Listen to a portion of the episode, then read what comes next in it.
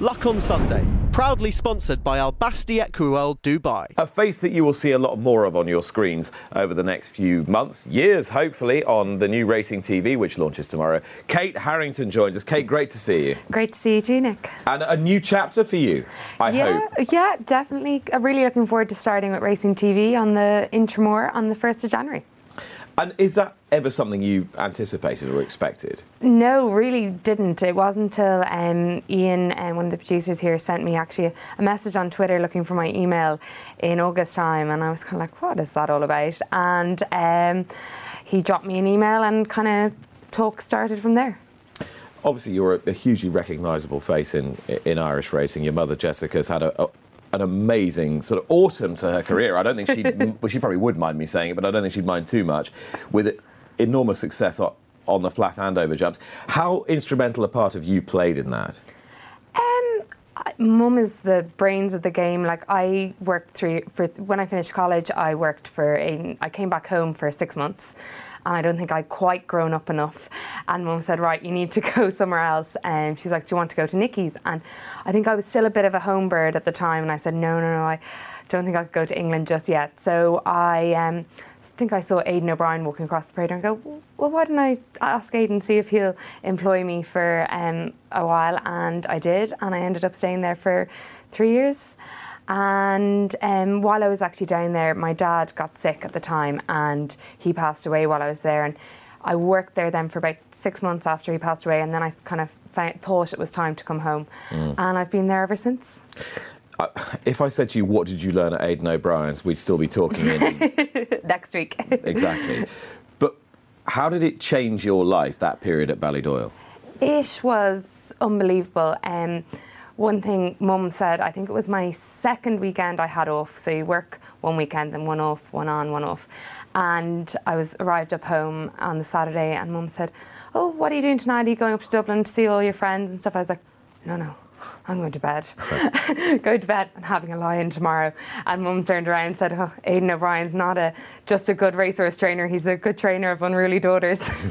so what is it about about his regime that's different to everybody else? It's just, I don't think he keeps think he really keeps things simple, routine, routine, routine, um, and just keeps things very simple. Doesn't overcomplicate things, and that's like if you think too much about, you can overcomplicate yourself things with yourself if you like bring all the factors into account. Like look too much at the weight weights of the horses look too much at what they're eating and just keep things simple train them off their eye, and he's every week. It's you know if a horse is running on Saturday, it will be doing a blow on Thursday, and we'll do a coming along on mm. Friday, and then it will run on Saturday. Like he just keeps things simple, and like I might have brought a few little things back home when I came back, and it's I think since we've I've come back and um, we've had great success, and but Mum wasn't uh, straight to a success before that either.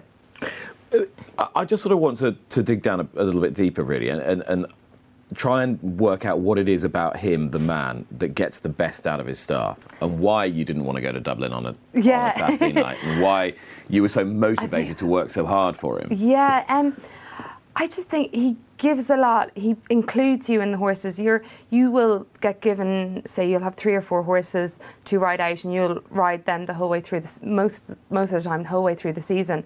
And he'll include you. He'll ask you every day, how is that horse, and how do you feel he is today? And like if you might say, oh, he didn't feel quite so good, he go, oh, why? Why do you think that is? And like he'll include you, and just you you want to do the best you can for him. So you feel completely enfranchised and a, whole, oh, a, a, part of the operation. So you com- really care about you your job. You really, really care about your job. You really want to, like, it's such a kick when that horse wins. And um, if you're riding out a certain horse and it wins, and it's you get such a kick out of it. And especially because a lot of them would have been competing in such big, big races. So which were the horses that you were associated with that you were the most fond of? Maybe not even household names, but just horses that you yeah, sort of developed um, an affinity for. I was um, lucky enough. I rode out a horse called Imperial Monarch. Mm. Um, he um, went to Dubai, and I was lucky enough I got to go with him. And um, there was another horse. Um, Indian Maharaja. He was the fir- one of the first foals out of again.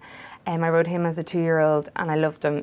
He he won his maiden at Gowran, and then I think he won the a listed race at Tipperary after that, and he looked like he was going to be a very good horse, but he actually got sick after that. And I don't think he ever quite filled his full potential.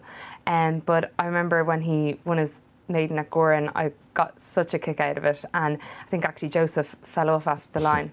If I remember rightly. He'll, he'll thank you for reminding Yeah, everybody exactly. of that, yeah. but you, it, it- obviously, the massive amount of satisfaction you get from just being involved with them on a day to day basis. And Ex- as you say, even a horse that, that isn't really part of the public consciousness is very special to you. Yeah, exactly. And you just, um, Aidan's great in that sense. Like, it doesn't matter if it's a Guineas horse or it's a horse going to win a handicap in Tipperary on a Thursday at Summer's afternoon. He'll make you feel like you're, you're associated with that horse and he'll make you feel like it's running in the Guineas. Do you know? It's He's an amazing person. So you went back to, to help your mother, and things have gone Yeah. incredibly well. But just take me back before that to pre Aidan O'Brien, when you were growing up, when you were a girl, and your mum trained some fantastic horses, obviously Moscow Flyer, but so many more. Did you think then, well, there's only one path for me, really? I will end up doing Yeah. this. Um, actually, I didn't. Growing up during my teenage years, I didn't really pay much attention to the racehorses, and it wasn't. I was more, way more involved in eventing, three day eventing, and I actually. Um, even though mum had done that before as well, um, I used to keep my event horses actually up in Robert Power's house um, with his mum and dad used to train me and I did all that and it wasn't until I rode Moscow Flyer in the charity race at Punchestown that then I suddenly um, suddenly got to ride him and I got the bug. What was it like to ride him? And we're, looking at him now, enjoying one of his finest hours. But what was it? What was it like actually being on board a horse of this caliber? I don't think I really appreciated it. He got cheered out of the parade ring. He got clapped on the way to the start. Um, I really, really didn't appreciate it. And I look back on it now, I'm like, how did mum let a 17 year old girl, first ever ride in a racecourse, get on this champion? And he'd been out of retirement for, been in retirement for a year. He came out of retirement so I could ride him uh, to raise money for, uh, for kidney research. Um, and you know, he looked after me. Can say it that much.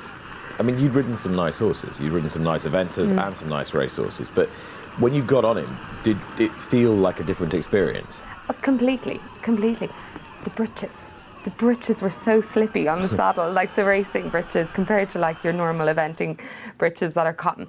That took me a lot. Like I was going to the start, and I remember I was sliding around the saddle. I was like, there, "There's no grip on them." Um, but getting on Moscow Flyer, it was amazing. Like he, I'd love to do it again. I wish I could turn back time and do it all over again because I really, really didn't appreciate it. Like I remember when I turned into the straight and kind of hit the front, and I was in in front, and the sound. I, that was one of the things that really, really got me. Mm. The cheer he got that day, and the cheer he got the whole way back into the parade ring. I thought it was easy. That's, that happens every time, doesn't it? But it, it, it worked in a sense, didn't it? Because it, it sparked your interest in not only being involved in horse racing, mm. but being an amateur rider. Yeah, big time. Um, because for that Punchestown charity race, you do have to get out your amateur mm. license, and then I I had it. So, and it was dad um, had a few horses with Peter Queely and um, that he'd bred, and he said during the summer, Mum was like, "Should- "Do you want to ride Helvig Head and I have him in a winners race in Killarney. It'll be a small field. You might as well ride him." And I was like. Oh, okay, sure, I'll go give it a go. I think we finished fourth, and um, Mum had him entered up then the following week in Ballinrobe. And we had the red hot favourite that day. Um, oh, I can't Bell, or I can't remember his name. Mark Fahy, our amateur at the time, was riding in the race, and um, and I was about a sixty to one shot. And um, so we were all. Mark was shouting at me, "Start, Kate, come on, don't get left behind, don't get left behind." I was like, "Okay," lined up, and it was a, I think it would have been about a twenty runner field around Ballinrobe, which is quite tight. I mean, I'm looking, Very, for, I'm looking forward looking to going. forward, yeah, yeah, you will definitely Yeah. go. It's, it's a bit bigger now. The National Hunt Track has an outer loop now, but back in those days, you do two and a half rounds. Like Mm-hmm. it's very, very tight. And um, I think we went out in the second lap, and he was tanking me, and I just said, "Oh, I can't, I can't hold him anymore." So I let him go on. And with that, he actually won. We won by half a length. So I thought I'd had three rides, two winners, and a fourth. Thought it was easy. Easy. Easy game. Easy, easy game. What you know now, of course, is that training racehorses is rather more complex, Definitely. I'd imagine. Yes, definitely. And how are you finding that? How are you finding the day to day business of being involved in some top class, high pressure horses under both codes? Mm, it's exciting. It's great. It's a great game when things are going right. It's very difficult when things are going wrong. You then have you might start questioning yourself: Am I doing the right things? Are the horses are the horses healthy? And we're very fortunate the last two years. Touch wood, everything throughout the year has stayed healthy. And it's it's quite hard with having the two codes because like say this time of year we have the yearlings coming in mm. and they're coming in and they're getting into the environment and then they're getting their coughs, they're getting a bit of ringworm, and it's very difficult to keep the national hunt horses away from them and not get, let them get the coughs that the yearlings are getting it's quite interesting because I've sort of followed your your mum's career for, mm. a, for a long time, and she was always a very good national hunt mm. trainer. You always respected her, but it, it, strikes me it's gone from being a, almost a kind of boutique national hunt operation mm. with a select few very nice horses to a complete powerhouse under both codes. Now, has that happened by accident or by design? Um, I'd say it kind of happened by accident. When the recession hit in Ireland, um, we were lucky, fortunate enough, we got a few good horses from America, uh, um, flat horses, and the big syndicates and everything had kind of gone with our national hunt, so we were down on national hunt numbers. So we just started training a few more flat horses, and we hit, we had some very very good horses like Path Forward, Fork Dragon Pulse, mm. Laughing Lashes, um, and then we had years after we had Bocca Baciata, um, Princess Sinead, I think she was fourth in a um, Oaks. Like we had some very very good horses, and it just kind of built on. And Mum kind of would train whatever she got given.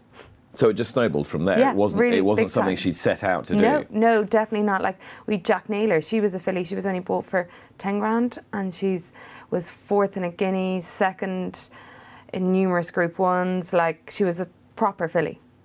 Tell me about the influence that your father had on you and and the whole operation. He'd a massive influence on me. Everyone everyone kind of says to me I'm a mini him. Um, I kind of wish I'd learned a bit more from him. Um, I was lucky enough. I got to learn a lot um, going to the year um, to the store sales with him, and he taught me a lot. And he just I kind of, I'm probably the person now. I he used to come into mum and have an explosion every so often. So then I think I'm kind of the person that mum then I get to have an explosion at mum every so often, like he does, just to keep her on her toes. So in a sense, you've taken you've taken his, his place. Yeah, in, taken in, his role in more ways than one. Yeah, I love the probably it comes from his genes in me. I love going to the sales and the buying and selling. Um, I just find it so interesting and buying buying horses and then they go on and win and it, you get such a kick out of that as well. They were evidently an, a fantastic team together. Mm, amazing, amazing. Like Dad bought Moscow Flyer for was it fifteen thousand um, punts back in the day and like he went on and did amazing things. I wish I could learned more from him. Every a lot of people I've been going to the full sales recently and kind of looking at the full saying, God, I really don't know what I'm looking at here. And um, people will say to me, "Oh, your father was a great judge of a foal. Did you not learn from him?" I was like, "No, I missed that tutorial." Now, John Gosden's been a guest on this program twice, and he he's pretty measured in terms of the praise that he lavishes on on fellow trainers, but he singled your mother out as someone he had enormous regard and respect for, as someone who's managed to you know, do- dominate uh, uh under both codes, or at least be extremely successful uh, under both codes. Um, what is it about her that makes her such an enduring success, do you think? It's her energy. Her energy is ridiculous. Like she could have, I could come in in the morning and I'm doing my coming in, get a cup of coffee in the kitchen, and I'm like, one, two, three, four, six people for dinner last night, Mum, mm. and like she'll be up bright as a button at half seven, on the but on the nose of and um, like you heard her there. She rang me just outside wanting to know what we're going to work this week on Tuesday and make sure they're all out today. And just she's so on the button and on it the whole time. It's amazing. For a woman that's 71 years of age. It's quite extraordinary the, the, the way that she sort of has this re- relentless appetite for for life as mm. well as as well as for training racehorses and I, I found that a lot of people who, who've sat in that chair who do train they just show no signs of stopping. It's amazing the effect that, that horses can have on people. Yeah, like I think this year her goal was to win a classic and to try get a Royal Ascot winner. So she got that. And now she's saying, right, I need to have, um, I want a Grand National winner. So it's gone back to the national. She got to had her success as a Grand National winner. Another classic, I know. big winner in America. I think they're her new goals. You wouldn't put it past it, would you? Definitely not. Definitely not. And I keep hearing her muttering now about the Melbourne Cup. I'm like, okay, yeah, we'll find one of them.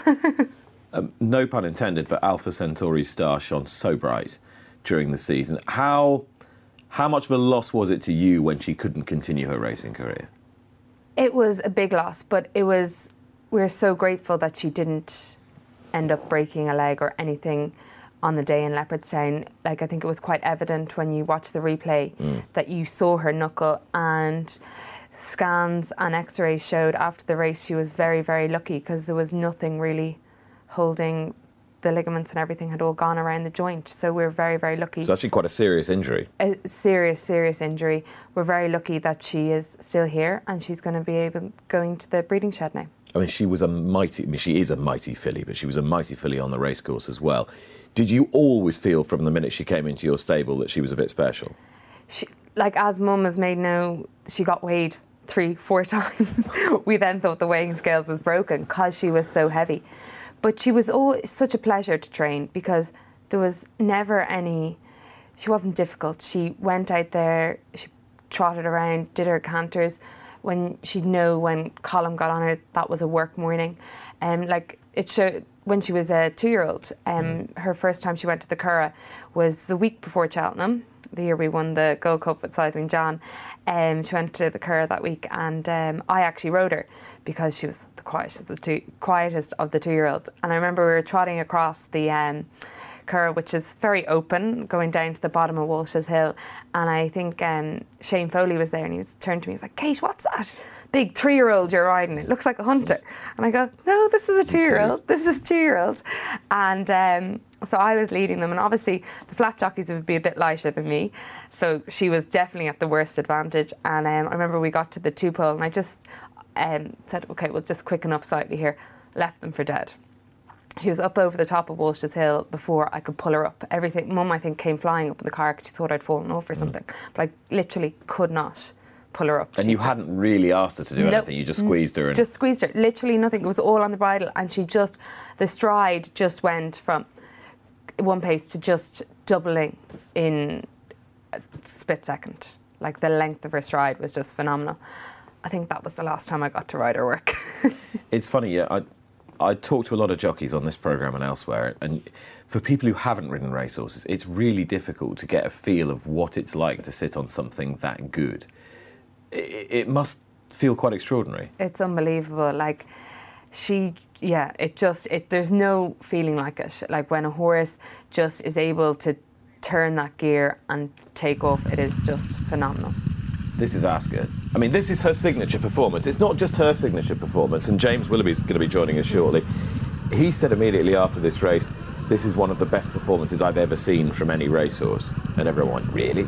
And of course, the clock showed it was, and time showed it was. Yeah, it was amazing. Like for her to break the track record at Cheltenham on, or at Ascot on not Cheltenham at Ascot on the Friday was just phenomenal, and um, she was something special. And hopefully she can might be able to breed something special. We have her half sister has just arrived into as a yearling into the yard, so we'll see what she can do. What does she look like, the half sister? not like Alpha. uh, she's by Sea the Moon. Um, she's a chestnut filly, um, but she seems to. She wouldn't be have the size and scope of Alpha. She's a bit more compact, but we'll see what she does. She seems to be doing everything very, very nicely at the moment. Like they're only hacking at the moment, but she's a bit like Alpha. She's just not. She's going out there every morning and doing her work. Now, Colm O'Donoghue, you would have known from your time at Ballydoyle, and he's been a huge asset to, to your mother, Jessie, over the last couple of seasons. What, what are his biggest attributes, and what does he bring to the yard? Um, Colm is a professional. Like he's been was in Ballydoyle um, all his life, and he just he's a big big stage big day jockey on the big day. Like he's unbelievably cool. Like he said and ask keep things simple.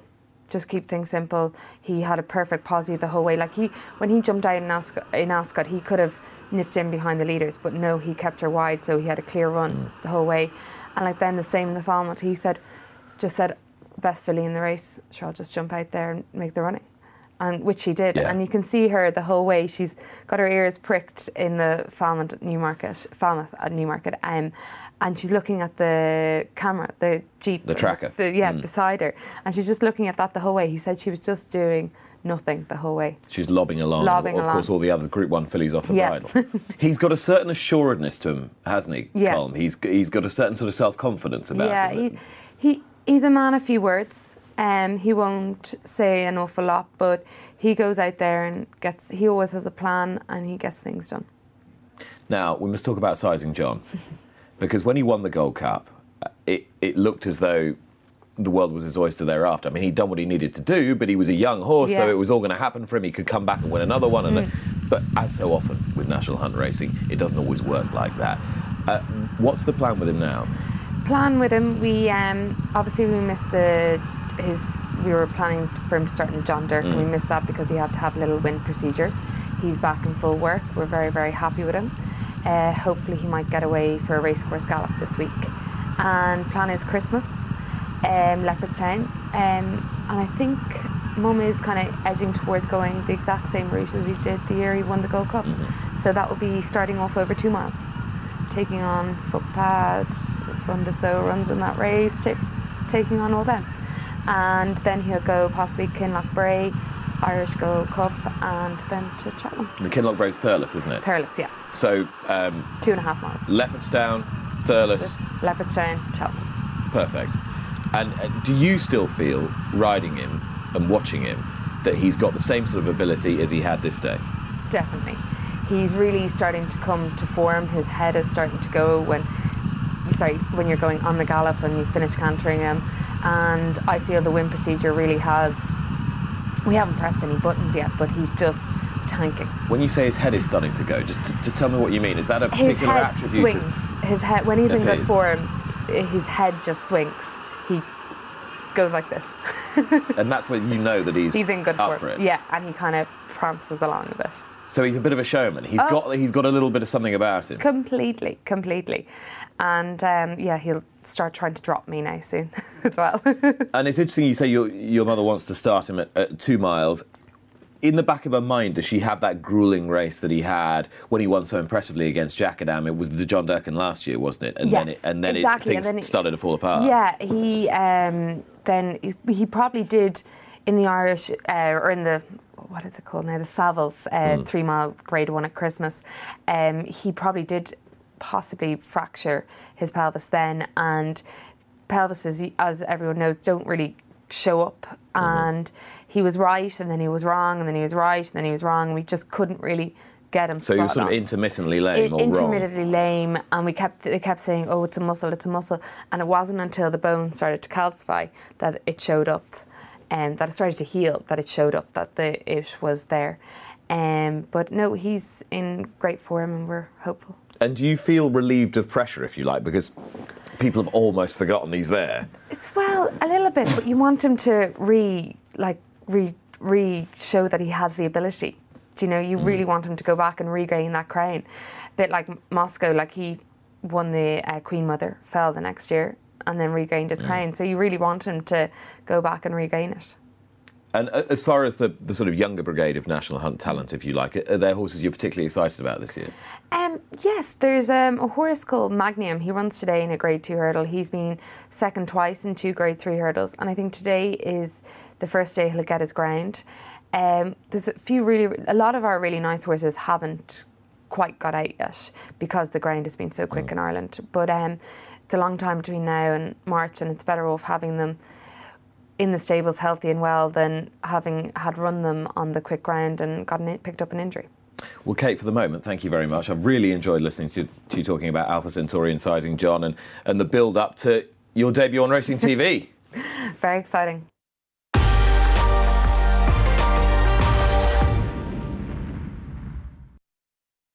Luck on Sunday, proudly sponsored by Al Basti Equiworld Dubai.